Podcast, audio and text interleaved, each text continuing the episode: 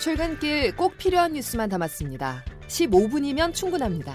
CBS 김덕기의 아침 뉴스가 전해드리는 뉴스 속속.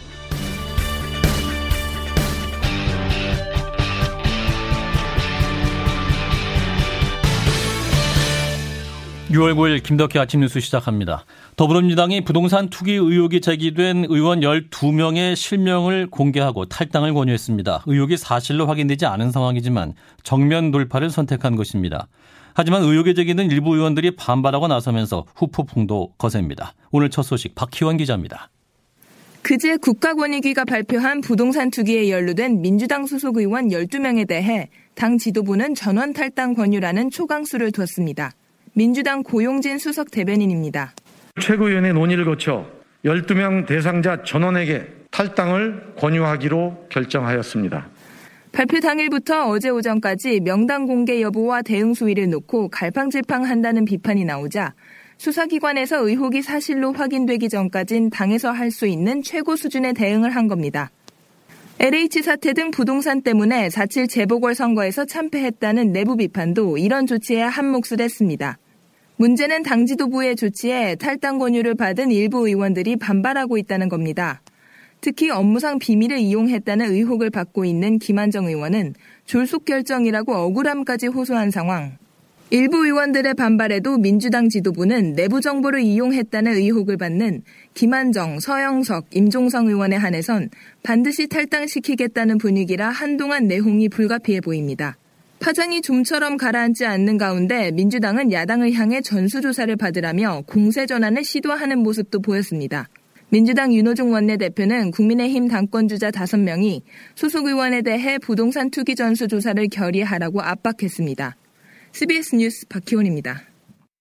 정의당을 비롯한 국회 비교섭단체 5개 정당들도 국민권익위에 소속 의원 전수조사를 의뢰하기로 했습니다. 시선은 이제 국민의힘으로 쏠리고 있습니다. 국민의힘은 권익위가 아닌 감사원의 조사를 맡기겠다며 시간 끌기에 들어간 모습입니다. 이어서 윤진아 기자입니다. 정의당과 열린민주당, 국민의당, 기본소득당, 시대전환 등 국회 비교섭단체 5개 정당은 오늘 국민권익위원회에 소속 국회의원 재산 전수조사를 위한 개인정보 제공 동의서를 제출합니다. 앞서 민주당이 의혹이 제기된 12명 의원에 대해 소명 절차도 없이 탈당을 권유하는 초강수 처방을 내린 데 따른 겁니다. 자연스레 관심은 제1야당이자 부동산 부자가 많기도 한 국민의힘. 국민의힘은 그러나 민주당 의원 출신인 전현희 위원장이 있는 권익위 조사는 믿을 수 없다면서 독립기관인 감사원에 조사를 의뢰하겠다는 입장을 고수하고 있습니다. 지난 3월부터 지금까지 이런 논리로 전수조사를 피해왔지만 현행법상 감사원의 감사 대상에는 국회의원이 포함되지 않습니다. 강민국 국민의힘 원내 대변인입니다. 감사원보다 더한 곳이 있다면 저희들은 받을 자신이 있다. 또 받겠다는 의지의 표현이라 보시면 될 겁니다. 민주당 조사 결과로 후폭풍이 예상보다 커진 만큼 국민의힘이 실질적인 전수조사 계획을 밝히기 전까지 시간 끌기, 조사 회피 전략을 피고 있다는 비판은 피하기 어려워 보입니다. CBS 뉴스 윤진아입니다. 군 수사당국이 숨진 공군 여성 부사관에게 2차 가해를 한 의혹을 받는 공군 간부 3명을 줄 소환했습니다. 늦었지만 관련 수사가 확대되고 있습니다. 김영준 기자입니다. 3월 2일 성추행 사건 다음 날 저녁 자리에 불러 회유하는 등 2차 가해를 했다고 지목된 20전투 비행단 간부들. 국방부 검찰단은 사건의 핵심인 간부 3명을 전격 소환해 조사에 착수했습니다. 부승찬 대변인입니다. 고소된 A준이 B 상사, C 하사 정도가 되겠고요. 계속해서 이제 참고인 조사도 함께 이루어지고 있다는 말씀드립니다. 먼저 레이더 반장 노모준이는 사건 다음 날 A 중사에게 합의를 종용한 혐의와 함께 문제의 사건 이전에도 그를 추행한 혐의를 받고 있습니다. 그날 저녁 자리를 만들었던 노모 상사도 유족의 주장에 따르면 추행 직후 보고를 받았지만 제대로 보고를 하지 않은 혐의를 받고 있습니다. 운전을 했던 하사는 뒷자리에서 성추행이 벌어지는데도 이를 전혀 인지하지 못했다고 진술했다고 합니다. 특히 이들이 서로 말을 맞추거나 회유, 은폐를 시도했는지가 중요한데 운전을 했던 하사도 여기에 포함됐는지가 밝혀져야 할 부분입니다. 또한 A 중사가 전출 이후 관심 간부 취급을 받았다는 유족의 주장 역시 규명돼야 하는데 검찰은 조사를 마친 뒤 구속영장 청구 여부를 검토할 예정입니다. CBS 뉴스 김영준입니다. 이와 별도로 국방부 조사본부는 공군본부 군사경찰단과 20 전투비행단 군사경찰대대를 대상으로 압수수색을 진행했습니다. 이들은 사건 초기 늑장 부실 수사 의혹을 받고 있는데요. 다른 공군비행단에서 있었던 불법 촬영 사건에서도 군 수사관이 초동 수사를 부실하게 한 것은 물론 2차 가해까지 했다는 폭로도 있었습니다. 군인권센터 김숙경 소장입니다. 피해자들에게 가해자가 널 많이 좋아했다더라. 많이 좋아해서 그랬나 보지. 뭐 호의였겠지. 라는 말을 했고 그런 놈이랑 놀지 말고 차라리 나랑 놀지 그랬냐. 얼굴은 내가 더 괜찮지 않냐. 라는 말도 했다고 합니다. 이렇게 늑장수사와 부실수사, 인권 침해가 벌어지는 이유 군 사법기관이 지휘관에 종속되어 있는 군 내 시스템 때문이라는 지적이 나오고 있습니다. 군 사법기관의 독립성을 높이기 위한 법 개정이 절실한데 정쟁으로 번번이 막혔던 개정 작업이었습니다. 이번에는 이루어질지 주목됩니다. 정치부 김기용 기자입니다. 국방부는 지난 2019년 5월 군사법원법 일부 개정안을 국회에 제출했습니다. 군사법원의 2심을 서울고등법원에서 담당하고 부대장의 구속영장 청구 승인권을 폐지해 성추행 등 범죄를 일으킨 군인들을 공명정대하게 심판하자는 내용의 법안이었습니다. 하지만 국회에서 회의는 단 한 차례, 그것도 정부안 제출 1년 만에야 열렸습니다. 총선이 채 한 달도 남지 않은 시점이었습니다. 결국 회의는 결론을 내지 못하고 끝이 났고 법안은 자동 폐기됐습니다. 논의가 늦어진 건 여야 정쟁 때문이었다는 지적입니다. 한 민주당 의원은 통화에서 민간인을 군사 법원장에 임명하는 안을 두고 여야가 부딪히는 바람에 일정 합의가 늦어졌다고 해명했습니다. 현재 21대 국회에서도 군사법원법 개정안이 계류 중입니다. 민홍철 국방위원장입니다.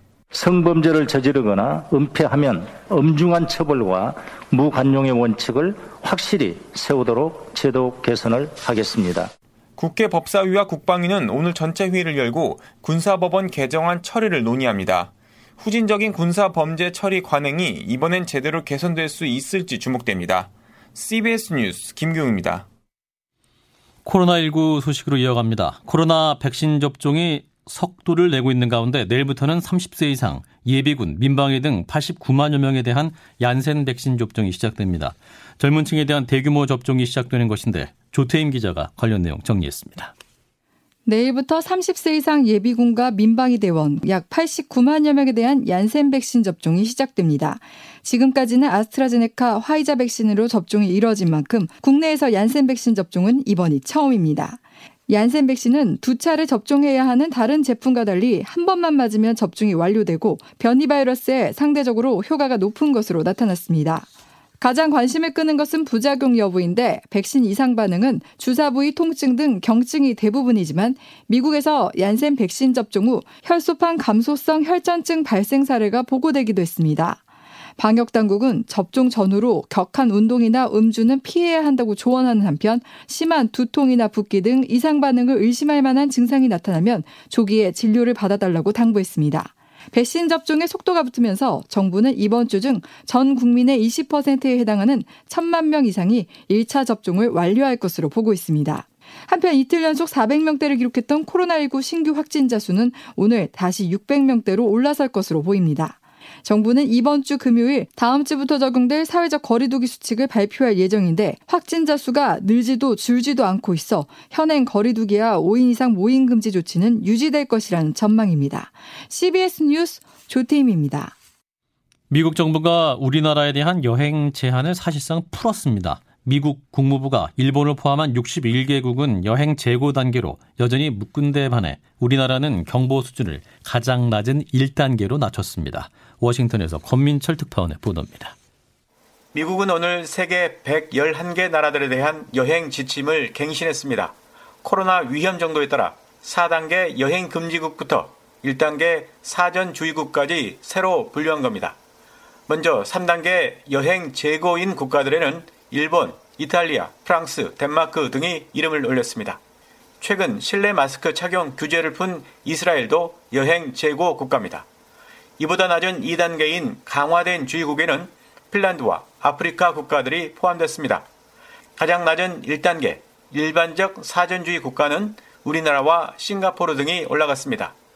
코로나 감염 위험군이 아니면 백신을 접종한 미국인들은 자유롭게 한국에 여행 갈 수 있다는 뜻입니다. 오늘 국무부의 새 여행 지침은 CDC 질병통제예방센터 가이드라인에 따른 것입니다. CDC는 우리나라의 코로나19 상태가 이전보다 더 안전하다고 판단했습니다. 국무부도 이번 분류가 한국 내 코로나19 수준이 낮다는 것을 나타낸다고 설명했습니다. 국무부가 한국에 대한 여행 제한을 푼 것은 지난해 11월 이후 196일 만입니다. 워싱턴에서 CBS 뉴스 권민철입니다. 고 손정민 씨의 친구 A씨 앞으로 나흘 만에 800건이 넘는 선처 요청 메일이 쇄도했다고 합니다. 비방과 허위 사실 유포에 나섰던 유튜버들이 보낸 반성문인데 일부 유튜버들은 각종 가짜 뉴스로 수천만 원을 벌었다고 합니다. 이러한 가짜 뉴스 근절할 방안은 없는지 서민선 기자가 짚어봤습니다. 인신 공격 같은 걸 보고 있으면 정말 화가 치밀으니까 정말 솔직히 말하면 일상이 정말 엄청 흐트러졌어. 전업주부 최순영 씨는 12년 전 나온 인터뷰 기사 때문에 최근 홍역을 치르고 있습니다. 기사에 가족 이름이 전부 공개됐는데 손정민 씨의 친구 A 씨와 큰아들 이름이 똑같았기 때문입니다. 네티즌들은 최 씨 가족이 A 씨 가족이라며 인신공격도 서슴지 않았습니다. 유튜버들은 이런 가짜뉴스를 이용해 수천만 원의 수익을 올리고 있습니다. 의혹 제기라는 명분을 내세웠지만 실상은 사실과 가짜뉴스를 뒤섞었을 뿐이었습니다. 기자 출신 유튜버 김웅 씨는 가짜 목격자와 통화하는 장면을 생중계하기도 했습니다. 하지만 이렇게 번 돈은 범죄 수익금으로 보기가 어려워 국가가 몰수하기도 힘든 상황입니다.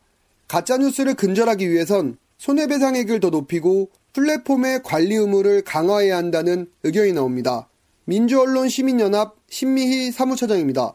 구글 등 해외 플랫폼 기업들에게는 최소한 콘텐츠에 대한 사실 검증, 그 다음에 gatekeeping 역할, 이거에 대한 책임을 좀 강화하고 실제적인 법제도도 필요하다. CBS 뉴스 서민선입니다.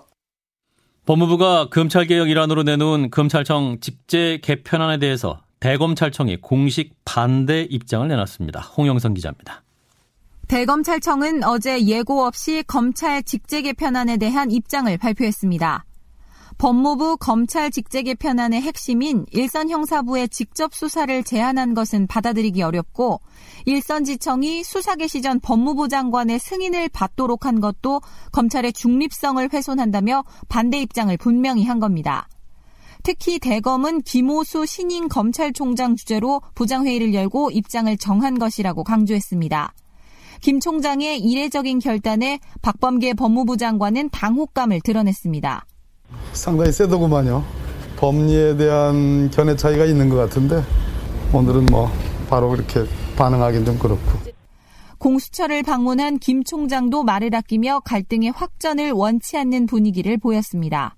박 장관이 일부 타협점을 찾아갈 것이라는 예상이 적지 않은 가운데 어떤 방안을 내놓을지 관심이 쏠립니다. CBS 뉴스 홍영선입니다. 전국 택배 노동조합이 오늘부터 무기한 파업에 돌입하면서 전체 기사의 11%가 파업과 준법 투쟁에 나섭니다. 택배 노조는 어제 사회적 합의 기구가 합의한 도출에 실패하면서 오늘부터 쟁의권이 있는 전국 조합원 2천여 명이 무기한 전면 파업에 들어간다고 밝혔습니다. 국민의힘 당대표 경선을 좌우할 마지막 당원 투표와 일반인 여론조사가 오늘부터 실시됩니다. 지난 7일부터 이틀간 진행된 모바일 투표의 투표율은 36.16%로 지난 2011년 이후 이미 최고 기록을 갈아치운 상태입니다. 이어서 기상청 연결합니다. 김수진 리포터.